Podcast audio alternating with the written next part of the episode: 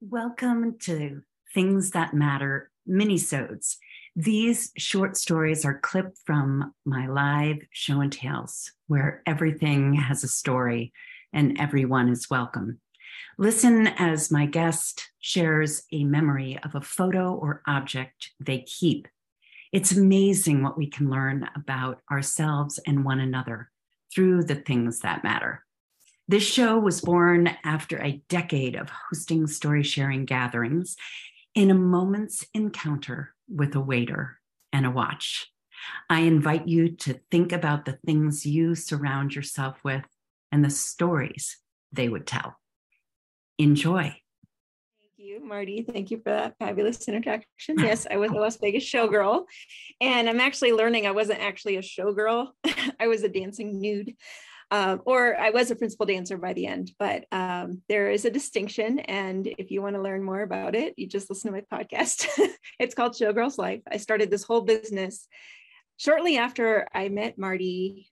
And I was like, oh, I'm going to create a blog. And then I got the idea to do a podcast and interview old showgirls. And so the reason that happened was because Jubilee closed in February of 2016.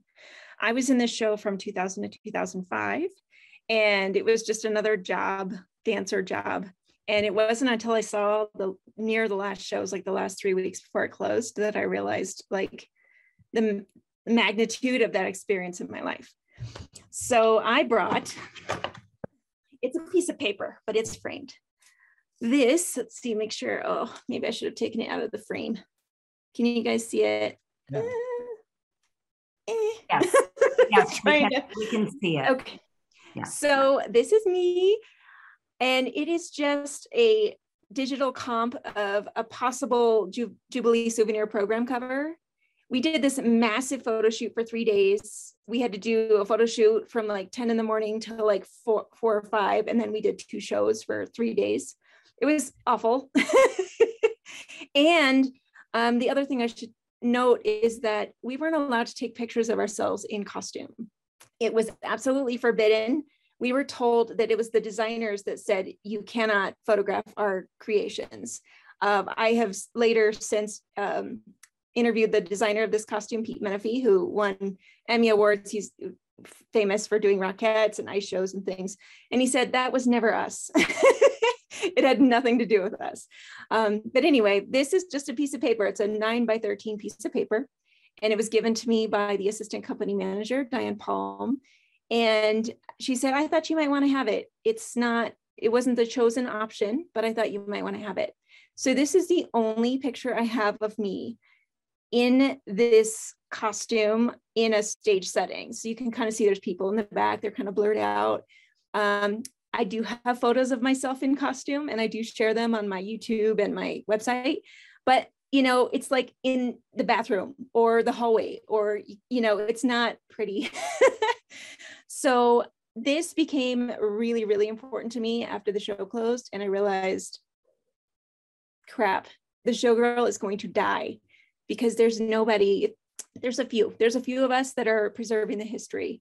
But that's why I started the podcast. And I've interviewed think 45 people about their experience and they're telling their stories. And everyone's like, it's hard to get people to tell their stories because they think they're not exciting or interesting. I'm like, no, no, we were showgirls. um, and, you know, so that is, uh, that's my thing. And I actually, um, I do know what I want to do with it when it's time to go. Um, I'm of course going to ask my children if they want it uh, they do want my costumes, as you can see in the back. I have tons of costumes that I've, I've made, and Marty got to try some on in that special event.